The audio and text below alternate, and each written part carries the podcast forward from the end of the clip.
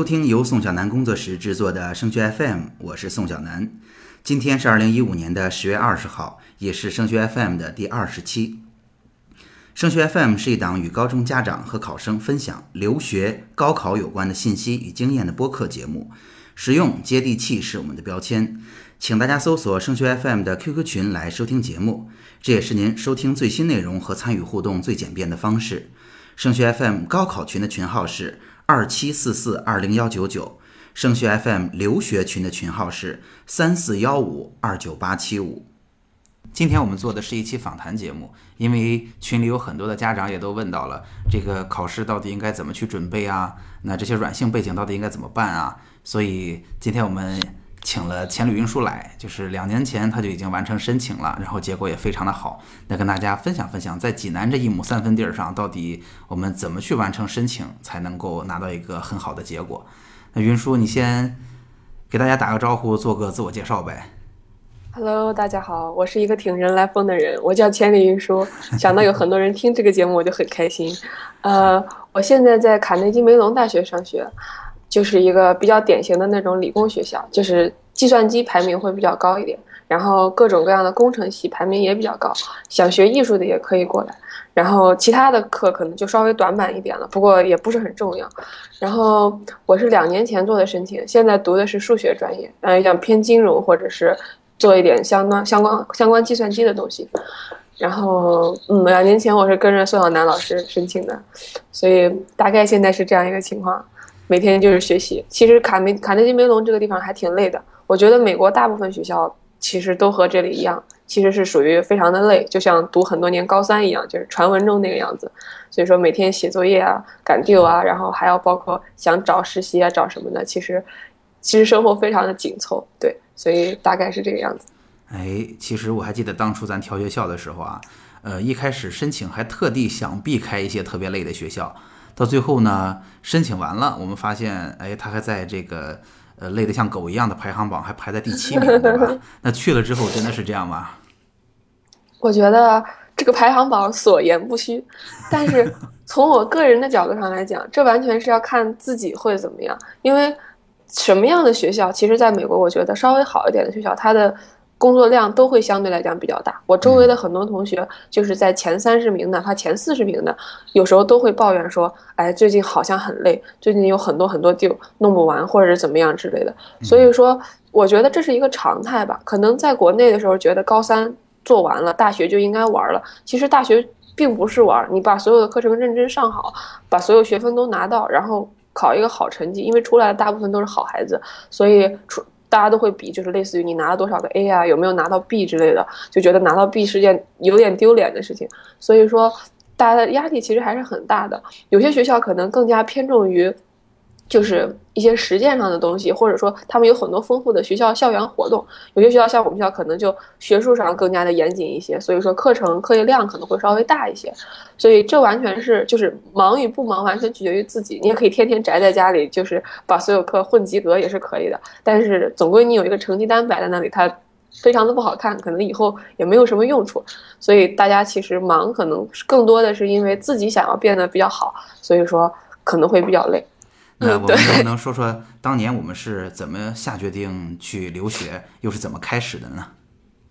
决定留学，我觉得跟我在山东关系其实挺大的。说起来，很多大城市它的机会会比较多，很多人也知道，像北京啊、上海这种地方，你比如说你考人大、考清华、北大，可能或者说上海考复旦，他们其实都是很正常的一件事情，就大家会觉得，哎，是个不错的学校，不至于说高攀不起。我有一个上海的男朋友，他就觉得，哎，我在上海的话，我觉得我考复旦、考交大是完全没有问题的，我就留在上海了。但是我想出国，这和山东的孩子就完全不一样。大家都知道，山东高考考得非常非常的难，非常非常的紧。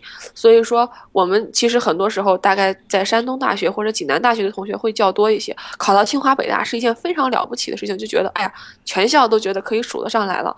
所以我觉得这种。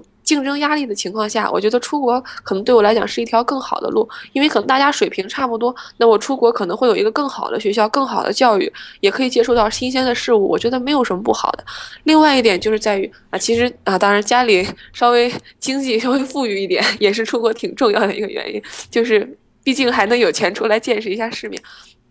我感觉，呃，不同的国家文化非常的不一样，尤其是美国这个地方，什么东西都有。出来之后，除了学习上和生活上会有不同的认识，就是不至于在学。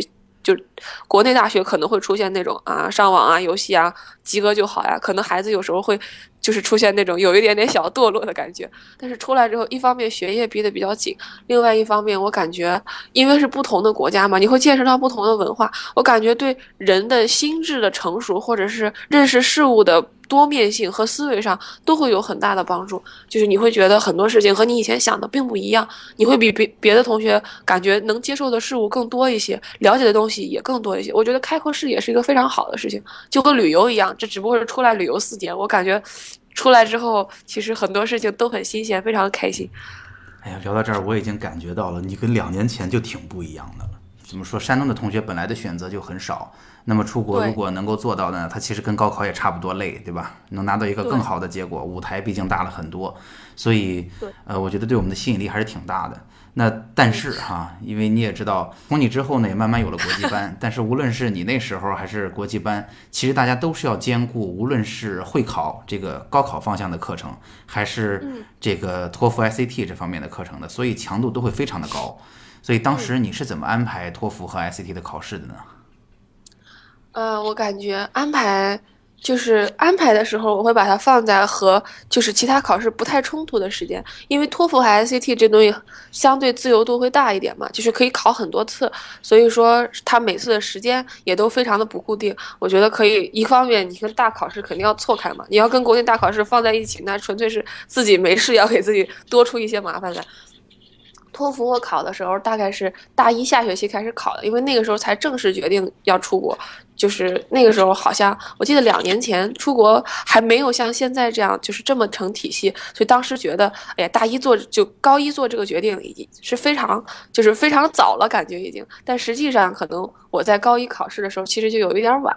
所以当时是高一下学期的时候把考试考掉。我觉得这种考试大概就出现在暑假的时候最好，暑假或者说暑假拼一拼，然后然后刚刚开学的时候找一个周末把它考掉。我觉得托福这种东西就短期训练一下。现在很多国际班的同学英语水平可能比我们当时还好很多，所以不用特别的担心，找一个比较集中的时间把它考掉就可以了。建议是在假期的时候，因为假期你会有比较多的时间去高强度的复习一下、巩固一下。因为很多东西平时可能大家就觉得零零散散抽出来的时间效果不是那么明显。SAT 我稍微。靠后了一些，我不知道国际班会怎么样，但是那个时候我是高二上完了，高二上完第一个学期，第二学期基本上就不去上，呃，不太去考试了。上学我还是会去，因为我觉得咱们的基础教育好，那就一定要抓住这一点。但是考试很多我都不去考了，所以我就在高二的寒假还有高二的暑假的时候，把 SAT 考掉了。SAT 第一次考的时候，好像是我印象中是六月份。那个时候，哎，五月份，五月份的时候把第一次 SAT 考掉了，六月份考了第一次 SAT 二，也就是说，相当于快接近暑假的时候，大概准备了，准备了多长时间？准备了大概有将近一年嘛，可能也不不太到，就是寒假开始上上课，平时周末上上课，找一些课外班啊辅导一下，然后最后去考这个试。平时的时候我会作业。跟老师说，可能就不太教了，然后上课会去上，期中、期末可能也就不太考了，所以说很多时间又会偏向于就是这边的内容。然后我记得会考这个东西是在六月底考的，所以当时还有点紧张。不过不用特别担心，因为会考的内容大概在高一都学完了，你高一只要东西学得好，学得比较扎实，我觉得问题都不是很大。你到高二的时候稍微复习一下，其实很多东西就迎刃而解了。我觉得会考毕竟是为了让大家都过的一个考试，所以我觉得只要能出国的孩子，一般来讲会考上面不会有特别大的困难。哎，你知道吗？我听完你说哈，我真实的感觉是怎么听你说起来这么轻松呢？还是挺难的。我感觉当时的时候就是苦其心志的那种感觉，就是现在想起来好像是很轻松，可能觉得大学生活因为接触的社会更加复杂一些，但是当时。光从学习的角度来讲，强度还是很高的。就是出国，一方面是我觉得是为了，就是可能自己觉得想要出去。我觉得另外一方面，很大的动力源于可能你的自我标准和自我提升的目标和别人想的不一样。我想要去更好的地方，所以很多时候这会成为一个学习的动力。很多时候觉得熬不下去了的时候，想一想，如果这个事情成功了，我能获得什么？其实会坚持的比较好一点。我感觉当时确实还是挺累的，比别人压力会大很多。所以也是我说，学习的时候高强度学习，把东西都弄懂比较好一些。如果前期有些东西做的不够扎实的话，后面会很麻烦。比如说会考的时候，我觉得我高一的底子打得很好，所以会考的时候基本上没有出什么问题。如果高一的时候学的可能并没有那么扎实，感觉啊差不多就好了，混一个考试的话，到高二。再去复习，可能就没有那么稳，因为我是高二，大概六六月份刚刚开，我记得是六月份刚刚开始的时候考的 SATR，，六月底的时候考的会考，中间大概只有两周的时间去做这个复习，我觉得复习成这个样子，觉得就还可以了。那至于。出国这个方面苦是肯定要吃的，毕竟不是我们母语，对不对？母语大家考起来应该都会轻松很多，看卷子也大概能知道。毕竟考的是英语，所以我觉得就是每天背单词啊，包括出去上课呀，包括做题啊，各种各样的寻找自己的不足啊，再去改啊，这些事情都还挺挺累的。当时觉得很枯燥，但是想一想，觉得一方面。这是和自己理想相关的事情。另外一方面，想想国内那些孩子，他们高三就不累吗？他们高三累得像狗一样的时候，我们放假了呀，对不对？所以说，相当于把功夫重在前面。对，找到一些平衡，而且出国了之后，你会觉得，哎，国外这么好，可能国内也不一定就能得到这么好的结果了。所以我觉得，人总是要有一段时间会比较劳累的。那这段时间克服过去，一方面你的内心可能会变得更坚强一些，另外一方面可能获得很多东西。但如果撑不过去呢？可能你这时候懈怠了，以后就没有机会了。我感觉这有时候完全是一个个人意志的问题。想吃苦的时候，其实我觉得中国孩子什么苦都吃得了。其实真的就像人家说的哈，可能这辈子就一件事，别人帮不了你，就是意志力。意志力只能自己来，一点办法都没有。那呃，我来问你点细节的问题哈，因为呃，大家现在很多人在考托福、ICT，尤其是高一的时候，他们都没有概念。嗯。那我问问你哈，你比如说托福，当时我们考了几回啊？我当时托福考了两次，但是其实也可以考更多。我大概普通同学们平均次数大概在三次左右。嗯，那你 最两年前的数据啊？对，最开始考试的时候，那你的呃托福的底子是多少分？因为你开始上课之前一定要做个模考嘛。你是从多少分奋斗到最后的结果的？呃，模考，我当时上那个课之前好像那个班不是很正式，所以他只是大概给我考了一下，说我大概。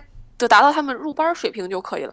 我我粗粗略估计，我觉得大概有八十多，快九十的样子。因为那个班是保一百分的，我觉得我在短期内提高二十分的可能性不是很大。我个人感觉啊，所以我觉得那个时候大概能在八十多，将近九十，甚至差不多九十分吧，差不多。那所以其实最初的底子是挺好的，对吧？因为九十分，底子还可以。我觉得高中生第一次考考到九十分，那可是挺厉害的。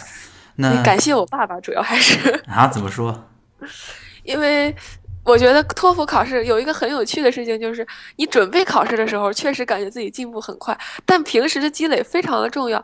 我当时托福的听力就是基本上没有太多的更大的进步，因为我听力当时耳朵非常的好。我觉得很多人觉得听力很难，但是爸爸之前经常给我看很多美国的节目呀或者什么的，就是他会强迫我去听英语，所以有时候我听的比别人更加清楚一些。现在孩子都爱看美剧，我觉得真的就把字幕扔掉，放出去看就行了。你真的多看一点美剧。其实我觉得休息是一方面，另外一方面你听力确实会长进。你只要不要盯着字幕看，你真的听进去他他在说什么，我觉得还是很有帮助的。好嘞，那你用两次考试的时间，最后达到了多少分？第二次最后一百零八吧，出了一点小状况，不过分数还可以。对呀，一百零八其实是一个不低的分数了。那我想知道，嗯。其实很多同学哈，不是每一次考试都会稳健的越考越高，越考越高的。那从九十分左右的水平到一百零八，这中间你是怎么实现的呢？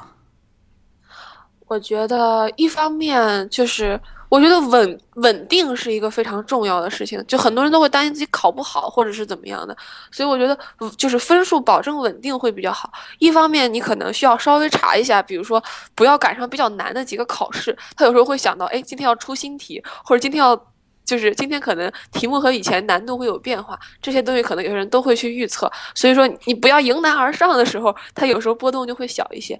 另外一方面，我感觉托福准备，嗯。自己的练习和上课外包还是很重要的。就是基础功打好了之后，你想，就是你比如说这个东西我都了解的比较透彻了，那他出什么样的题，我都不会在自己的自己的水平之上发挥太过于失常。所以准备充分是很重要。比如说做阅读的时候，可能什么样的阅读你都要解决一下。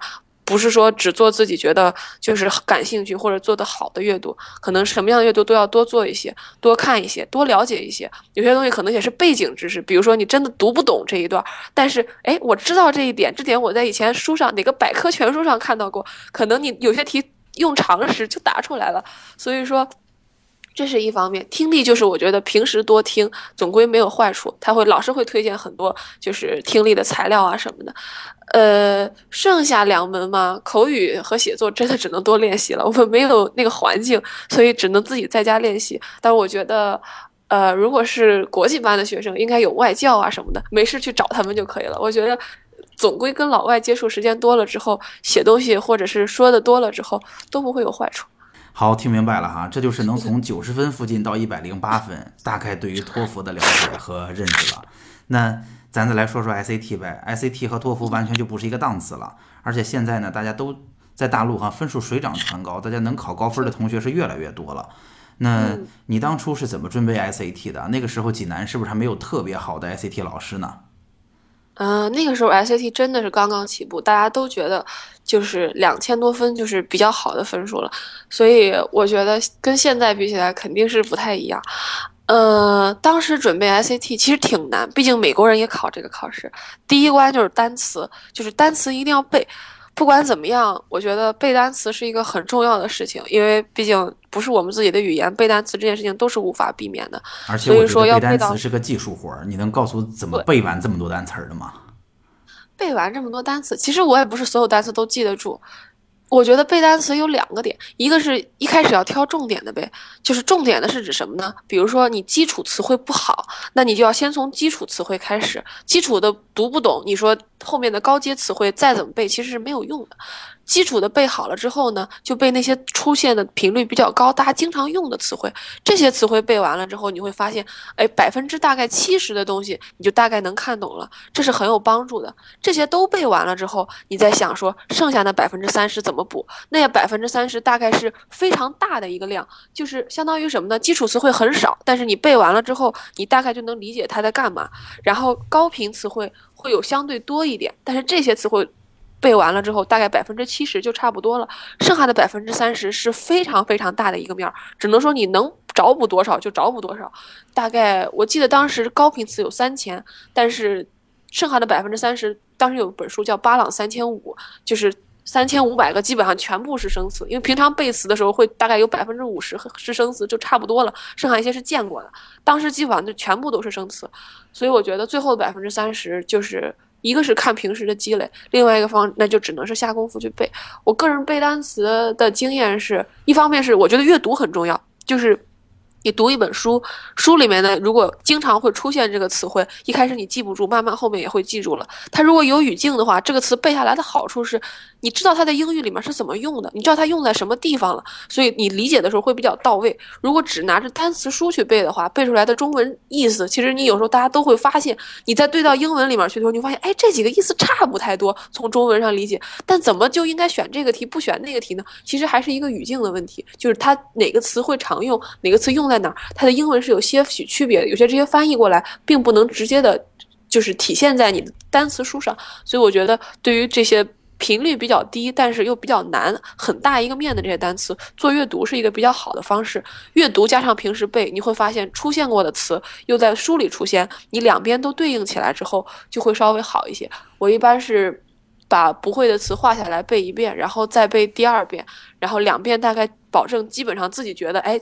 起码我今天记住了，那我再往后走，然后所有书都记完了之后，再回来做第二遍。比如说背逼自己，大概说一个月之内要把这本书背完，那我就把这本书除以三十，每天就背这些页，这些页必须得记住。我觉得就是相当于把它从整化零，然后把这个任务量固定住，只要坚持下去，我觉得背过就背过了。哎，我真的觉得你是个女汉子。哎呀，其实这个背单词的强度是非常非常高的哈。当然，在这儿先停下来说一句，这个阅读的方法呀，很多的同学提到过，尤其是考高分的同学，这个方法真的很好用，大家真的是值得去试一试。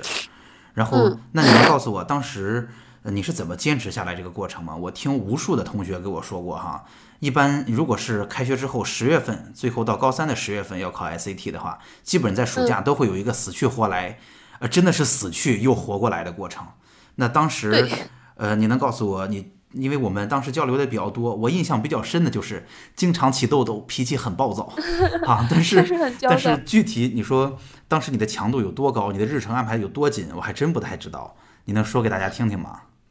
呃，我是属于集中性学习，然后就不能再学了的那种类型，所以可能大家听起来我的就是行程没有大家想象中那么紧，但因为我学习的时候高度集中，所以脑子会很累。我不太是那种能从早上熬到晚上的人，但是我学的时候，我记得你妈妈说过是吧？就是到晚上几点以后怎么都不看了，就是不看了，对，就看不进去了。所以我是那种就是在短时间内就是高效率的那么样一个人，所以我感觉我当时的情况啊，我记得一开始考。考托福的时候，因为我是七八月份考的托福，十月份考的 SAT，就是最后一次，所以七八月份考托福之前其实是非常紧张的，因为那个时候除了托福还要接着就是 SAT 又不能掉下，因为这个东西一旦不练了，你马上就生疏了，一旦生疏了之后分数掉的非常快，这 个这个是很慌的一件事情，所以我记得当时的。schedule 紧到什么程度？我大概大概早上起来跑去图书馆，嗯，周围有一个图书馆，就是省图嘛，那个地方去省图。然后当时在读一本书，我印象当中读的应该是，呃，那本叫什么？其实我记不太住了。然后当时在读一本。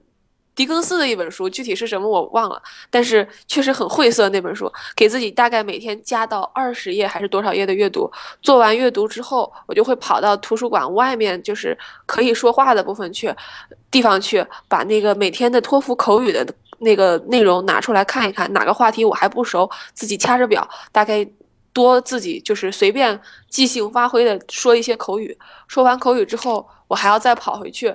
然后做一些其他的题，下午的时候就去学托福了。学托福就是大概会有一对一的小班或者什么之类的，上一个多小时。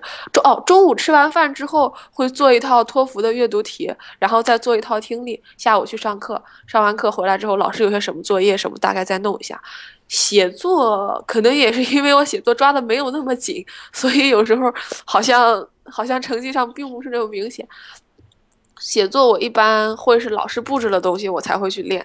平时不太会，SAT 因为有时候会要背例子，例子我可能会默写一下，或者是拿出来背一背。我觉得大概差不多就是这样。那个时候背单词背的其实没有那么狠了，因为很多单词刷的已经差不多了。大概还会把一些生词再拿出来看一看，包括小说，就是我当时读的那本书里面的词，还会记下来。记下来之后再翻阅一下，查查字典什么的。我感觉这就差不多了。那时候大概从早上起来十点多钟，加上中午休息，可能到晚上六点多。钟差不多，这就大概是我一天的安排了。但是我觉得，其实相对来讲，你想一天都在学英语，其实还挺累的。但有些孩子他不是我这种类型，他就是那种。需要花时间上去，然后就会有效果，它也不会像我累的这么快，所以可能还可以再拼一点。我感觉，因为我周围还有很多更加拼的学生，所以妈妈老嫌我不努力。但是其实我觉得我努力到这儿，就是确实也已经就差不多是这样了。哎，我觉得你很厉害的地方是在于你对自己非常了解，就是大概自己是什么套路，到什么地方可能就动不了了，一定要休息才能保证第二天的效率。我觉得你是门儿清的，这点太厉害了。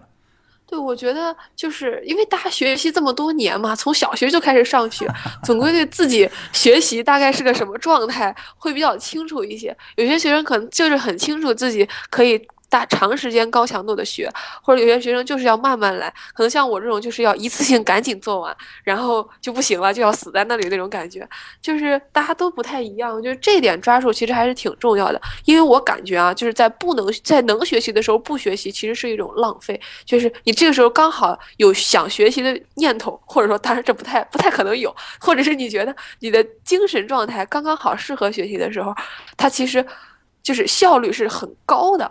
你如果到了晚上或者到了什么时候，就是比如说清晨，你比如本来就是起不来，不行，我为了背单词一定要硬起，或者晚上本来熬不了夜，为了背单词我一定要硬熬，它其实效率低，而且容易犯错，就是。即使这个单词背了，一你不一定记得住，二记住了之后它可能是错的，这个很可怕。就是在疲惫的时候，你的记忆是会出乱子的。这个时候出了乱子，还不如根根本就不要记它，因为你记个错的去改，其实比一开始记个对的要难很多。说的没错，那当时就像你刚才说的，这么高强度的一天一天的生活，你坚持了多久啊？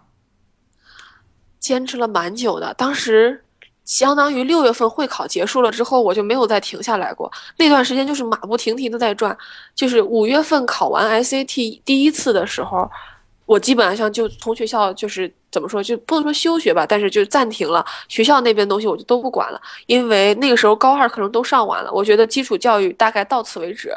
高三的复习跟我没有什么 卵关系，说实在的，所以我就走了。然后从五月份开始到准备 SAT 二之间没有怎么休息过，SAT 二之后复习会考也没有怎么休息。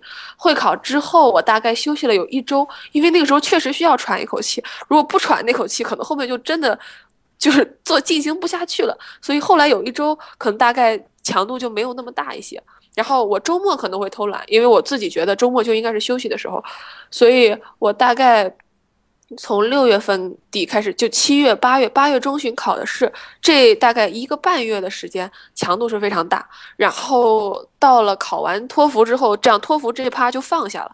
他放下了之后呢，很多就是每天的那种循环往复的那种巩固练习就没有了，因为像什么做阅读啊、做听力这些东西就没有了。然后取而代之的就是 SAT 那些新的东西。那再把 SAT 放进来，正儿八经学，从八月底到九月份，然后十月初考了 SAT 第二。次，所以我感觉到十月初之前基本都没有怎么休息，因为考完之后马上就要交申请了，所以这期间除了考试之外，有时候还有一些文书什么东西要处理，就是还是真的是挺累的。但是如果真的撑不住了，会比如说今天就是今天就是休息，今天啥也不干，我可能会有这么几天，就是大概抽出来就是这个样子，就毕竟自己人需要。就是精神压力上需要调节一下，我觉得这就像是考很多次高考的感觉一样，虽然好像每次都很有机会，但是每次压力都很大。对，听到你这种马不停蹄的感觉，我就想起当初我们发生过什么。就这暑假这几个月就没完没了啊，说是又长痘了，又闹脾气了，在姥姥姥家要上网了，不能打网球了，这都是妈妈来给我抱怨的，这都不愿意了。确实，那个时候觉得自己活得挺没有生活的，因为每天就只能是学习，而且真的是。就是比如说模拟题写不好了，我会着急；背单词背不进去了也会着急。那时候会觉得时间真的很少，很紧迫，但是又觉得日子过得很慢很长，怎么还不考试？但又觉得现在考又准备不好，就是其实就是一个考前的那种常态吧。我感觉就像是和经历了高三，其实感觉没有太大太大的差别，因为毕竟这东西也是考完了就定下来了的事情，十月份之后也不会再有别的机会了。对，所以。其实，在这儿听完云叔讲这些哈，我也想提醒一下在听节目的家长或者考生，你会发现哈，这堆挺聪明的、挺厉害的同学，他都还蛮拼的。而且，你想，在美国的这些大学里边，基本上都聚集了这么一帮人，而且他们都还蛮拼的，所以他们的结果没有理由不好。我觉得这个事儿其实挺容易理解的，对吧？我感觉大部分人都不会承认自己在很拼命，但是其实大部分人真的都还很拼命，因为我觉得中国孩子很多时候会觉得，觉得自己承认自己。在努力，而且很努力，是一件感觉掉智商的事情。但我觉得其实不是，你聪明而且又很努力，获得一个好的结果，其实大家也都很服气，没有什么别的，就是没有什么觉得好丢人的。所以很多人可能会觉得，哎呀，不想告诉大家我有多拼，或者想想觉得，哎，自己好像也没有多拼。但其实想想那段时间真的还是挺累的。所以我觉得不太存在那种小天才式的。就是几乎什么也不做就完全可以得到结果的那种那种感觉，或者说我稍微努力努力就会有个结果。其实大家当时应该都是死了命拼了命的在学习，因为毕竟你可能有一个你梦想的学校或者是什么的，它有一个动力在那里。现在看起来可能好像一切都已经过去了，好像说起来云淡风轻。那个时候应该是应该是相当 相当累的。对，那个时候这就是生活的全部了，对吧？对呀。哎，我来我来问个问题啊。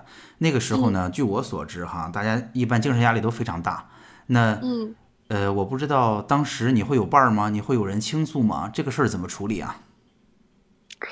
嗯，精神压力很大这件事情，我感觉很多压力是要自己给自己舒缓的，因为一方面你周围你要跟他说的话，首先这个人必须得是也懂出国的人，那这个人基本上会是你的同学。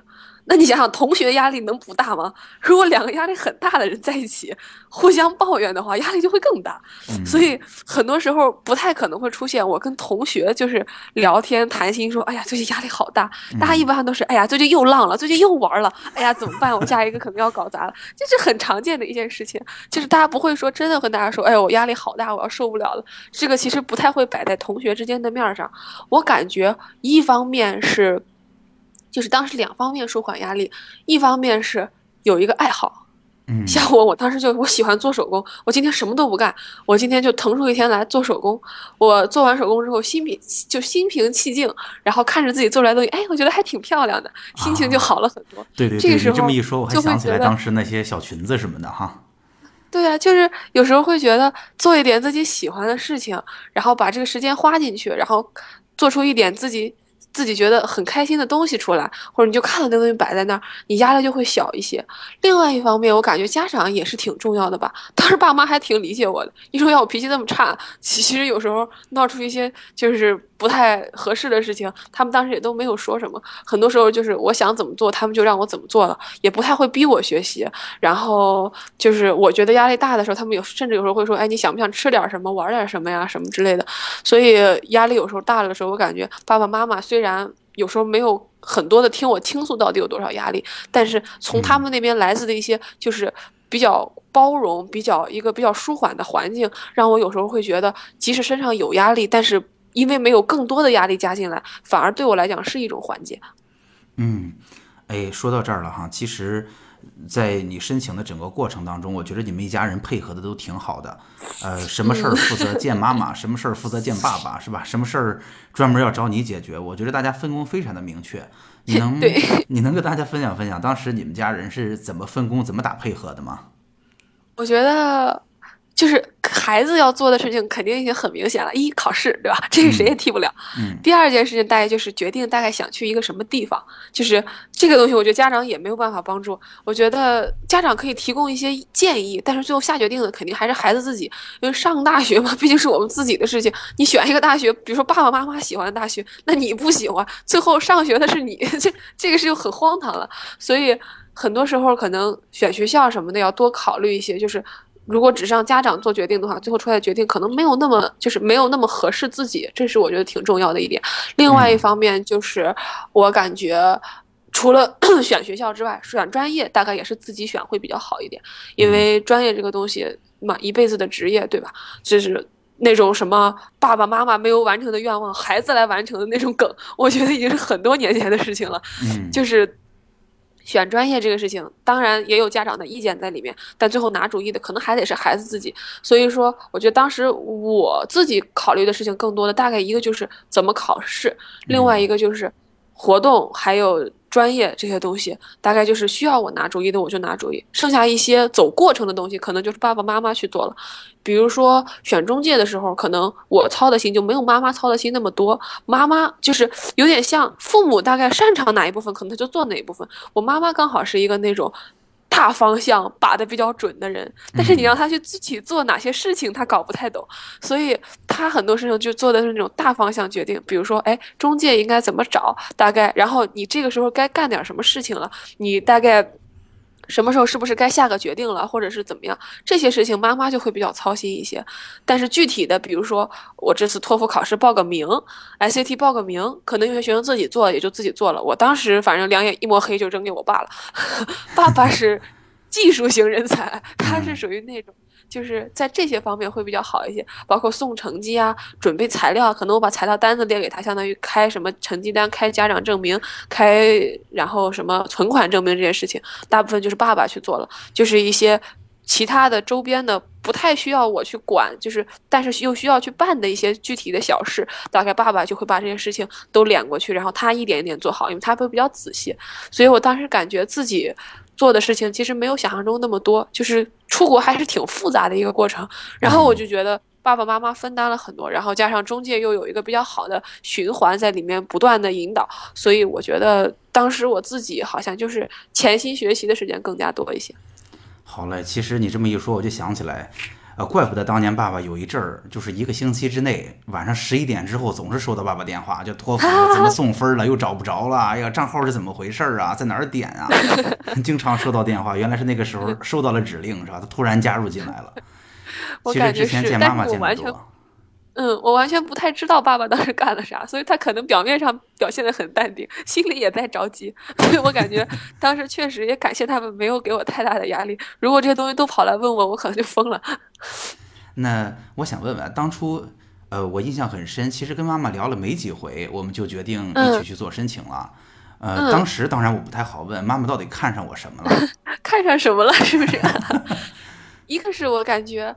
呃，当时对比了几家，感觉一个是思路比较清晰，我觉得思路清晰很重要。上来之后，如果就觉得，哎呀，我这个事情不是很确定，这个还要看后面怎么怎么样，就是这样就比较不太容易让人放心。所以当时我记得找到你，可能一个是因为，就是我们大概聊了几次，你大概就能知道我是想要做什么。然后大概也能知道我大概在一个什么水平上，可能后面需要的东西、需要补的东西是哪一些，已经有的特长是哪一些，就很明白的能看出来了。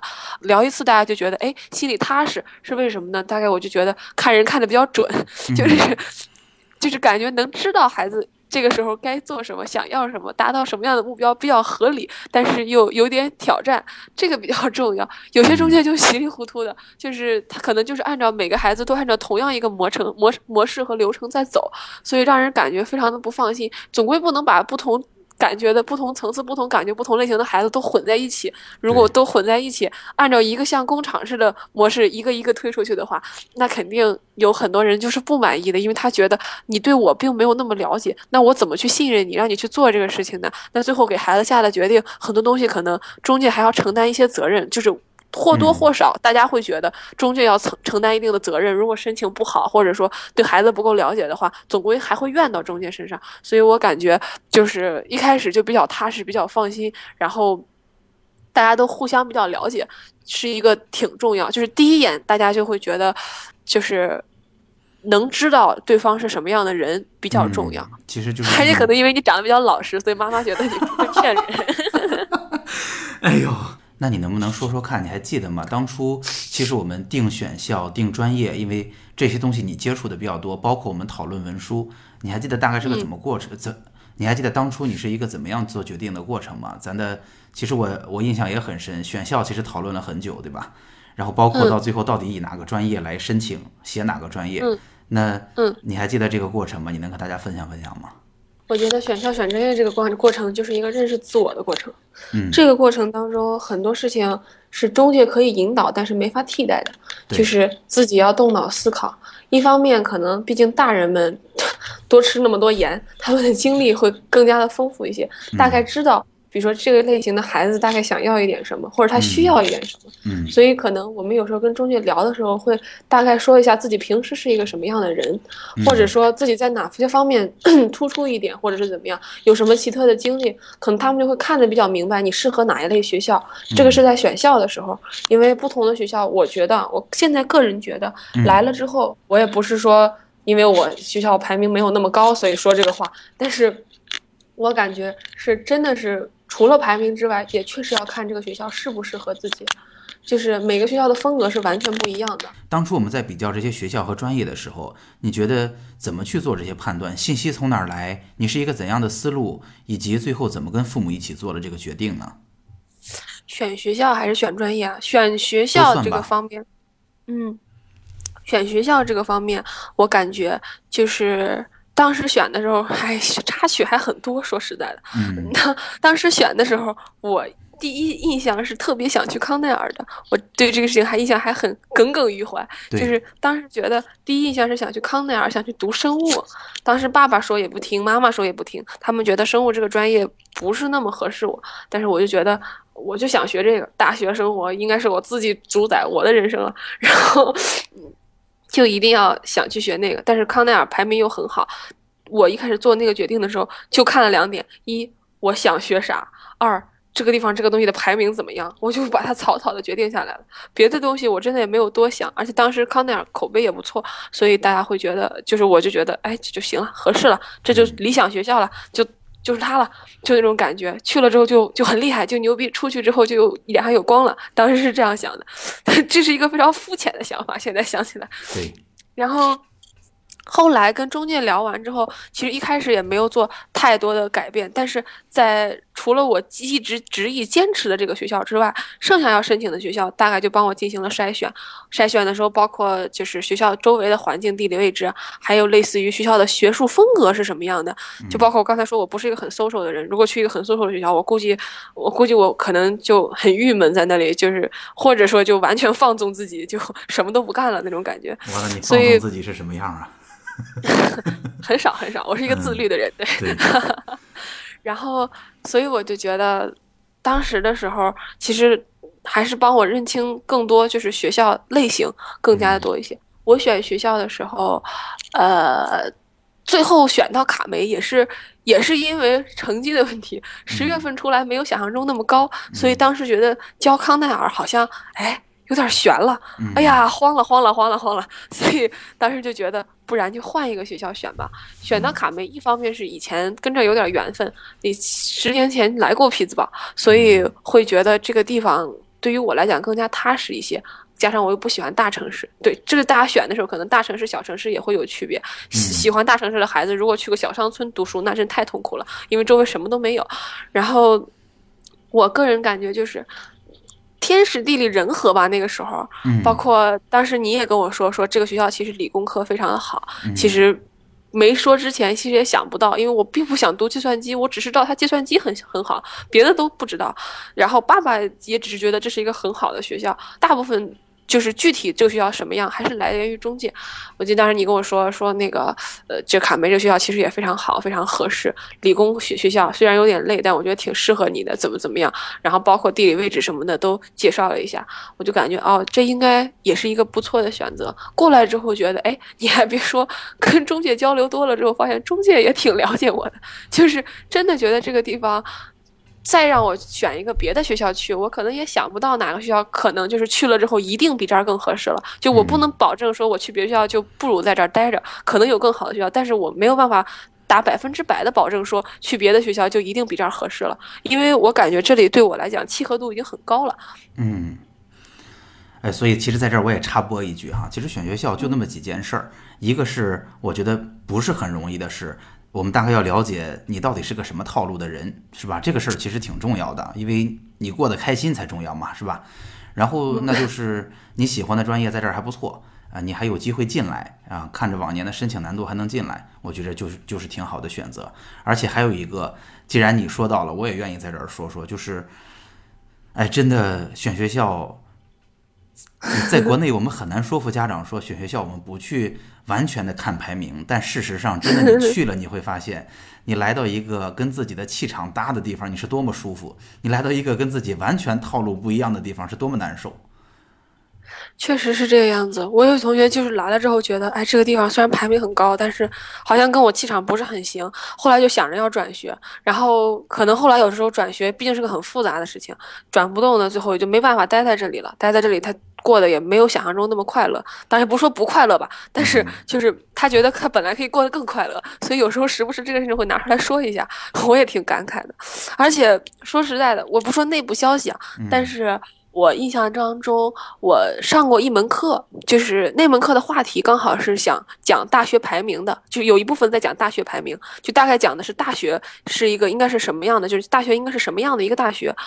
有一篇文章我读到大学排名，说现在的排名很多时候啊，就是你要看排名的话，可以看。排名毕竟是一个参考，因为你比如说前十名的学校和后五十名的学校，它肯定，它绝对绝对是有差别的，而且差别会很大，因为毕竟排名放在那儿。但是，比如说二十以内的学校，或者说三十以内的学校，它的差别究竟有多大？其实不一定有很大的差别。你除去哈耶普这种非常牛逼、就是非常厉害的学校之外，剩下的这些学校之间的差别，其实有的时候是很细微的。它排出来那么多乱七八糟的排名，它是综合排名。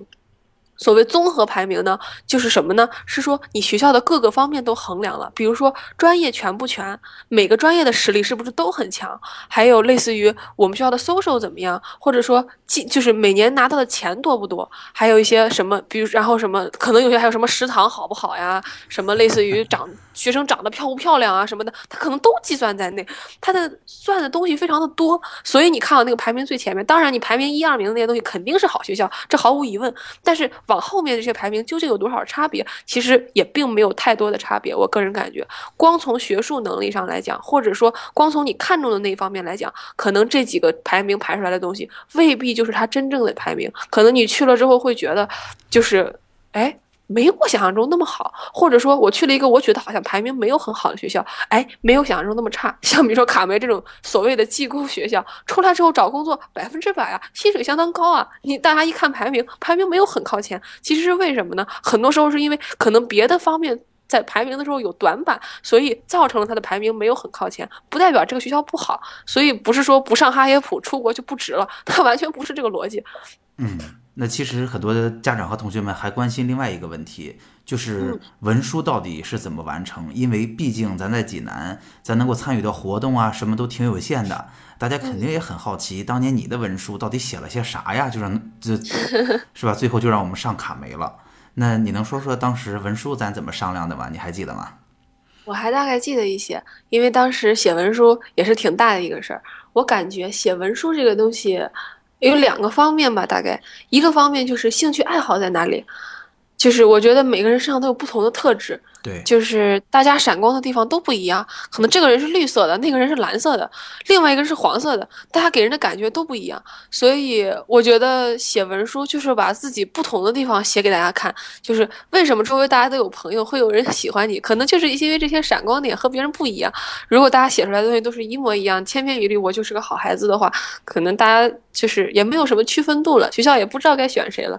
也因为学校选的时候，很多时候也是拒绝你，不一定是因为你不好，可能是因为你不适合这个学校。这也是学校在帮你筛选自己的过程，免得你去了一个不适合的学校，做了不适合的事情不开心。这也是有一定的道理在里面的，不是光看你的成绩好不好。我觉得这些都在里面。所以把真实的自己，就是最特别，就是相当于是，呃，完整的真实的，但是最有特点的自己放出去之后。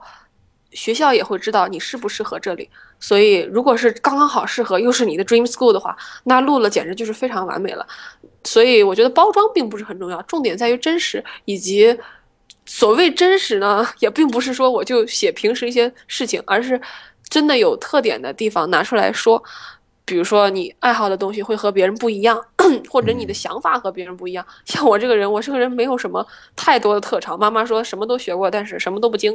嗯，然后 唯一喜欢做的事情，可能当时就是做手工，会比较喜欢，什么样的手工都试过。所以我家里当时摆了很多的手工作品，啊，当然前两天也做了几个，不过这都不是重点了。嗯，就是会有一个。和别人不太一样的地方，像比如说做手工这种事情，可能不是每个人都会做手工，可能大家想的东西会不一样，区别于别人，让我成为我的东西，是我觉得文书当中最重要的东西。嗯，让大家会觉得这个名字的人和那个名字的人，他不是一个人，他不一样，能区分开来的东西，大概就是我觉得比较重要的文书当中应该说的东西。另外一方面就是活动了，活动总应该还是有一些的，不是说我是我就完了，是吧？这颜色不一样的烟火这个事情怎么体现出来啊？它肯定是还要有活动，但我觉得活动不是很刻意，就是我当时去活动，一个方面是机缘巧合，可能会从各方面有一些消息，比如说哎有这个活动了或者怎么样，因为济南地界儿比较小，所以可能信息没有那么。就是流通的没有那么快，所以可能就是收集信息的时候，可能要稍微多注意一下。当然，现在和以前也不一样了，就是学校也会想办法找活动之类的。另一方面，就是感兴趣的活动，我觉得只要是感兴趣的活动，一可以做好，二做完了有话说。如果是不太感兴趣的活动，就是觉得哎，我必须要做，因为对申请有帮助，我啪过去了。去了之后，其实对吧？回来之后自己可能心里没有那么多感触，说也说不上话，可能填到履历表上了，但是。实际分量有多少？实际成果能出来多少？学校对你这个东西能看重多少，也很难讲，对不对？对。所以我感觉就是做最真实的自己、最适合自己的事情。当然，活动还是要做的，但是只不过我的想法是做一些觉得应该做的，就是想要做的活动会比较重要一点。好，那其实我觉得文书这件事儿啊，无非就是把自己的才华展现给对方，让对方能够看到一个就是活灵活现的人，而且最好你擅长的东西呢，还跟你要申请的专业还能搭上点儿钩，对吧？这样就有个主线了嘛，这就是所说的主线嘛。那对，呃，我觉得很多人肯定很好奇哈，因为你知道吗，云叔你在后几集的家长里面也是个大明星哈，你能啊真的，你能分享一下当时，因为我记得咱选了很多的故事，嗯，而且呢，呃，有一些的这种提法其实也是挺有意思的，你能给大家分享分享，无论是主文书还是小文书，我们怎么写的？聊到这儿，大家也听。大家也知道你是一个什么风格的人了，让大家感受一下你写出来，大家会不会觉得很像你？我我觉得当时有意思的两件事情，一个是觉得手工是一条线，因为我实在太喜欢做手工了。我当时我记得我给你看了好多好多手工的图片，什么样的都有，所以 我当时自己也没有想到自己这么多年做了这么多东西，所以这一点我还挺惊讶的。这个东西当时就被列为必须要写的事情之一了，基本上，因为。对吧？擅长的东西再不拿出来，那那还拿什么出来？是吧？而且其实现在的你，而且其实现在你这个年龄的女生，真的爱做手工活的也很少了。对他们喜欢那些什么漂亮的包包什么之类的东西。对，现在做手工的人真的是越来越少了。我觉得。当然，题外话这一点是，我觉得现在手工业就是真的是纯手工的制作的东西，真的是越来越少了，机械化越来越严重，这一点我非常失望。我觉得手艺人不受待见这一点非常让我失望。所以你在这，所以你在一个技校是不是感觉特别好？还行吧，但我们这技校好像也是那种工厂式生产，也没有很，也没有非常多的那种真的的手艺的东西在里面。不过这都是题外话了，我感觉，嗯。我感觉一个方面是当时觉得手工是个很重要的事情，另外一方面我这人性格嘛，就是，对吧？就活蹦乱跳的，有的时候，然后脾气比较急躁，然后做事情比较快，是这样一个人，然后走路都带风的感觉，然后，对吧？所以可能那些软绵绵的东西就不太适合我，我就选了一些稍微硬一点的东西。我当时有那个什么科技节拿乐高玩具拼了一个，拼了一个。显微镜的事情，我自己都觉得不是很可思议。乐高玩具拼显微镜这种事挺拼的。然后还有什么？大概就是学生会的一些活动啊，乱七八糟的。我人又比较有爱心，所以还做了一些那种公益活动，会做了一些。嗯，当时的主线好像，我觉得一方面好像这些活动和我当时所谓写的生物的这篇文书还挺有关系的。包括显微镜呀，包括出去给人做爱心啊什么之类的，感觉好像还稍微有那么一点联系。我记得好像还提到过呃狐狸的事情，是不是？最后写没写？我印象中好像不是很清楚。写了，我记得是。我还记得呢，文书的题目就叫我是一只狐狸嘛。对，所以我记得当时这也其实是个老梗了，就是这并不是一件，就是说。所谓的有特色的一个特长，反而是一个人身上的特点。因为妈妈小时候就一直说我这人长得，我眼睛是属于那种，呃，外眼角是朝上的那种，所以相当于是不不叫这还不算是丹凤眼，但是相当于我的眼睛是往两边倾斜的。很多时候，小的时候斜的比现在还严重一点。现在老了嘛，这个眼角下垂之类的。当然，这是题外话。嗯，对，就是显得有点像狐狸。加上我这个人，就是妈妈又觉得我这人比较精明，比较狡猾，所以经常会，所以经常会拿这个词过来跟我开玩笑。我也记得有比较熟的发小，那时候也会喊，有时候会喊我小狐狸啊什么之类的。所以我记得这也是一个。就是算是一个特点吧，因为不会所有人都会被，就是起这样一个外号，所以最后就把这个作为特点了，相当于是一个方面是周围人对我的一个直观的认识，另外一方面我觉得做一只狐狸也没有什么不好的，因为狐狸本来就是很聪明的动物，看上去就非常的机灵，我感觉对吧，总比做一只那种什么猪啊或者什么样的感觉要好很多，形象上会比较具体一点。所以其实当年后边有家长问，哎。这个同学申的这么好，啊，他的文书写的有多么吸引人？他到底怎么写的？我说没有什么细节要告诉你，我就告诉你题目，叫我是一只狐狸嘛，你感觉怎么样？是不是很想读一读？我自己对这个文书还是相当满意的，因为我觉得就是把我写出来了。我感觉这个人就是我。好嘞，好嘞，好，那咱也聊过了选校了，也聊过了文书了，也聊过了在济南的这些活动了。其实总结下来，我感觉其实我们申请还是蛮顺的，对不对？我们没有遇到一些特别大的坎儿不好过去。对，嗯，有一个就是就是我说的那个选到最后，本来要交康奈尔，最后交到卡梅那边。嗯这个嘛，一方面是我前期对自己认识不足，另外一方面就是考试总会出意外。你说我成绩一直平稳，其实最后那次 SAT 也不能算是平稳，就是成绩没比我想象提高多少，对吧？其实没有提高很多，相当于比我预期的那个应该上升的幅度其实没有达到。我觉得那个时候，一方面是我觉得卡梅是一个比较正确的决定，是因为怎么说急中生智了吧？那个时候应该算是，嗯 就是不能说狗急跳墙，也是急中生智了，就是最后的时间要改。所以只能这样改的时候，想了想想来想去，我觉得一方面是卡梅确实适合我，是因为中介比较了解我；另一方面，我觉得说句心里话，也不是夸你们，我是挺感谢，就是当时是跟你们一起做的，因为这是一个比较紧急的处理，我感觉这是相当于是在所有没出大事的最后出了一件比较大的事情，但是处理的非常的好。嗯当时我记得改文改选校的时候是马不停蹄的跑过去找你改的，我都快哭了。然后，你，你们就过来跟我说说，我觉得这几个学校很合适，你看看你还有没有接下来要选的方案。这几个这几个排名虽虽然稍微没有那么靠前，但是我觉得都是很有希望，而且是很适合你的学校。我记得当时处理这件事情的时候非常的冷静，你们的反应动作也非常的快，这个是我比较意外的一件事情，就是。出事情的时候，我觉得这是一件大事儿，嗯但是解决事情的时候又觉得这是一件小事儿。嗯这个事情让我就是当时感触还真的是挺深的，觉得如果放到别人的手里，我可能不会那么放心，或者甚至结果都不会有这么好了。哎呀，让你这一真的，这是实话，我还真是挺感慨的当时，但真的挺感慨的。我觉得最后升到这个学校，也是各方各面就是都赶上了。一方面学校最后发现确实合适，另外一方面当时那个决定做的非常的果断，而且非常的正确，这让我觉得都很了不起。我觉得这是毕竟是上下学是一辈子的事儿，天时地利人和，对吧？对对，都有真的都。赶上了。那呃，在这个时候，呃，我觉得已经把申请的细节聊了挺多了哈，然后也听着感冒了、是吧？一直在擦鼻涕，陪我聊了这么久。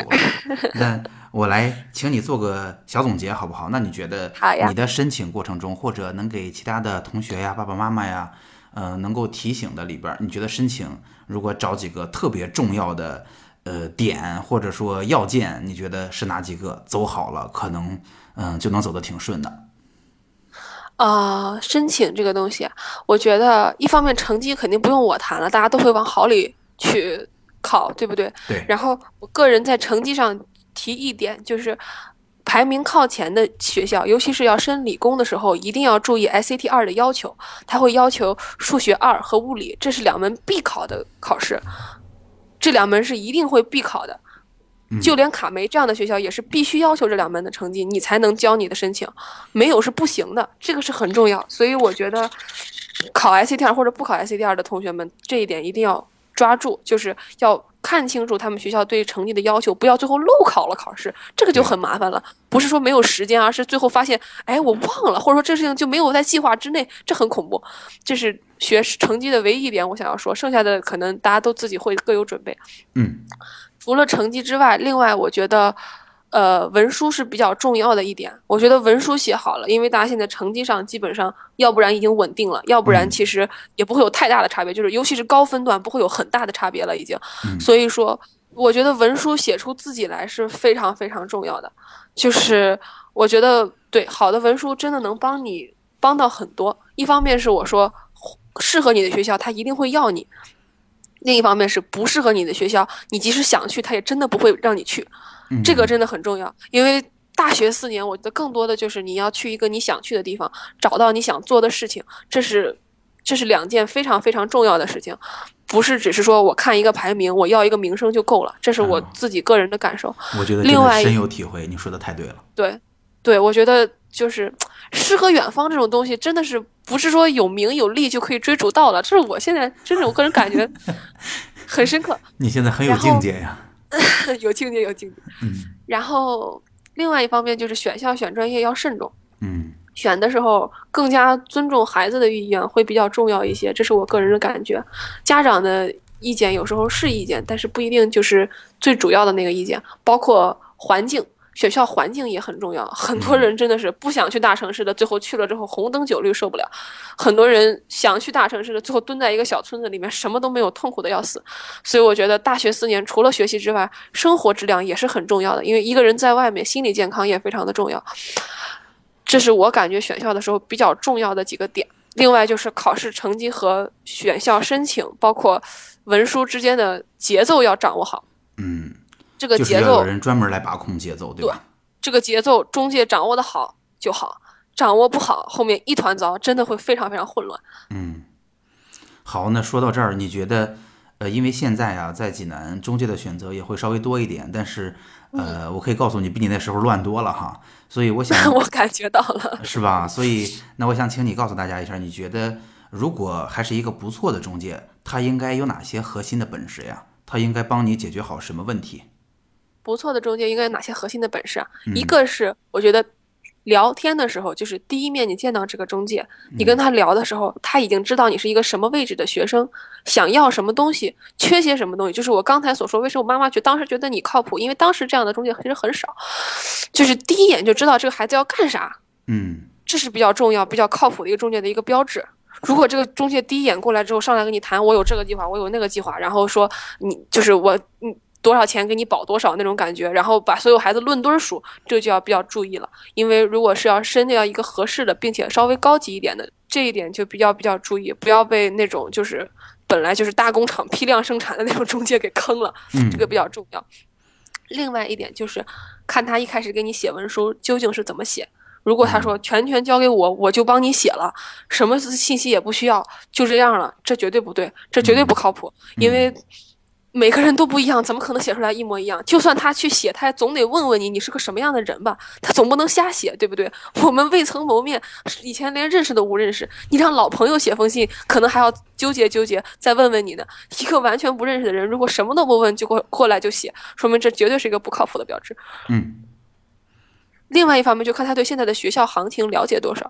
如果谈吐就是出口能比较细节的说出来，哪些学校大概现在属于一个什么状况，我感觉这是一个比较靠谱的中介的标志。如果上来之后把 US News 上的排名给你往那儿一贴，趁早该干嘛干嘛去，这个我也会看。嗯这是我觉得比较重要的三个地方。另外一方面，它是就是如果你找中介的时间有区别的话，比如说我找的很早，可能这个事情不会有很大的区别。可能我刚刚在，比如现在开始找中介，或者说我当时找的时候是大高二结束，就是高二差不多就是五六月份的时候，就是刚刚考完第一次 ICT，我觉得该该找中介了。那个时候是比较正确的一个时间，其实稍微有点偏晚，但是是一个比较合适的时机，就是还没有说晚到不能挽救的地步。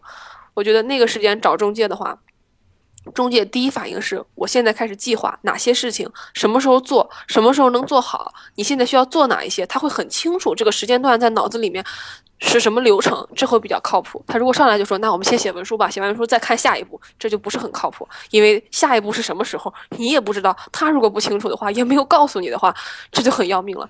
我觉得。对这一点，就是可以，这些都可以包含在中介与你的交流过程中，你能获得的信息有多少？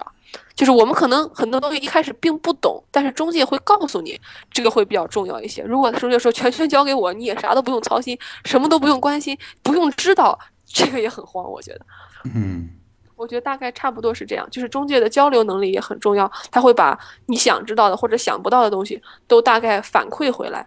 会把该重要的做的事情都交代清楚，然后有一个比较靠谱的规划，让你觉得，哎，这个就是应该适合我的东西，会比较重要一点。好，那我听明白了。那下面个人定制，说白了啊，那那那下面我要问今天谈话当中最重要的一个问题了，你来表扬表扬我呗。表扬你啊！我觉得，呃，真的要夸一夸宋小楠老师究竟好在哪里？就是他刚才我说的那些所有的中介的要求，他全部符合，并且也是通过他我才认识到这样是一个好中介，这是比较重要的一点。我之前也经历过很多别的中介，我换过大概一两个左右的样子，也去别家咨询过，但是真的说要靠谱，我觉得宋小楠老师还是相当靠谱，因为包括现在你看我们之间的关系，也会觉得大家关系处理的非常好，而且他还是很了解我，这这么长时间过去，大家能像朋友一样聊。聊天，说明当时不管从各个方面来讲都是满意的，而且确实是进行了深入的了解。不单作为中介，有时候也作为朋友层面上来讲，我觉得是非常好的一件事情。就当时大家能认识是比较开心的一件事情。另外一方面，我现在有时候因为还要再考研究生，可能还要再 跟他问很多信息回来，我觉得他的信息都没有滞后，所以感觉其实挺感慨的。而且当时抓我的特点抓得很准，这个让我觉得还蛮意外。就是我觉得我这个人虽然可能性格特点比较明显吧，但是聊了几期之后，就感觉他对我这个人的大概是什么样的人已经了解得很清楚了，而且。知道我想要什么，包括 就是手工这个事情，完全是他挖出来的。他不挖，可能我自己都不觉得这是个事儿。所以这一点是让我觉得就是比较好的一点，就是闪光点有可能自己不知道，但是中介会很敏锐的看到。我觉得这一点还挺幸运的。另外一个方面，我觉得宋楠老师最好玩的一点就是他的沟通能力真的很强，让我觉得。这是一个比较重要的一点，因为可能我作为一个个例，说服力并不是很大。但是想想像我这种脾气很奇怪的人，他也能够正常的跟我交流，并且找到一种让我也觉得很舒服的交流方式，愿意跟他说话，愿意把自己是什么样的人告诉他。这是我觉得他人格魅力之所在，就是跟什么样的学生说什么样的话，然后能让学生敞开心扉，跟他像朋友一样聊天，这是让我觉得比较厉害的一点吧，算是，可能也和。宋老师是吧？自己的性格比较比较好，也有很大的关系。我觉得这一点也很重要。就相当于总结来讲，一是属于有非常非常敏锐的慧眼，能够看到我身上有什么；另外一方面就是，我觉得是一个非常能言善辩的人，所以性格上也非常的合，所以我觉得相对来讲会比较合适。所以我觉得怎么说呢？从各个方面来讲。像我这种顽劣的性格，他都可以接受的话，其实性格好一点的孩子，可能跟他在一块儿，就是能够交流的更加顺利一些。所以我觉得，怎么说，各个方面来讲，我觉得都都挺好的。虽然我是想好，虽然我是想好了请你夸夸我的，但是现在我还是有点不好意思。嗯，夸的挺好，是不是？好嘞，那那。那我请你在最后能不能说说自己未来的打算，也给后边咱这些要申请的同学给个小祝福呀？好的，我未来的打算啊，我感觉出了国之后眼界开阔了，想法会很不一样，所以我暂时不对自己回不回国做打算，因为一方面留下来可能并不一定是我想留就能留下来，另一方面也要看机会、看机遇。我感觉来了之后，最大的想法就是希望找到自己想要做什么。至于这个事情在哪里做，什么时候做，其实都不是最重要的。我感觉如果找到了，其实你妈妈很关心这个问题哦，对吧？但是我个人觉得这个东西真的急不得，因为你就是催，他很多东西也催不出来。诗和远方这种东西，不是说想来就来了，这也是我说的比较重要的一个点。所以我觉得人生迷茫的时候就应该去求学，求学即求索，这不是当时周恩来说的吗？所以我感觉。如果能在求学的路上找到自己将来想要做什么，这是一件很重要的事情。所以我准备下一步可能要读研究生。读完研究生之后，如果还找不到自己要干什么，那我说明说明我这个人确实很失败了。那个时候我还要再重新考虑。但是我觉得急于做决定，可能也未必是一个好决定，因为毕竟将来怎么发展，这是一个终身的决定。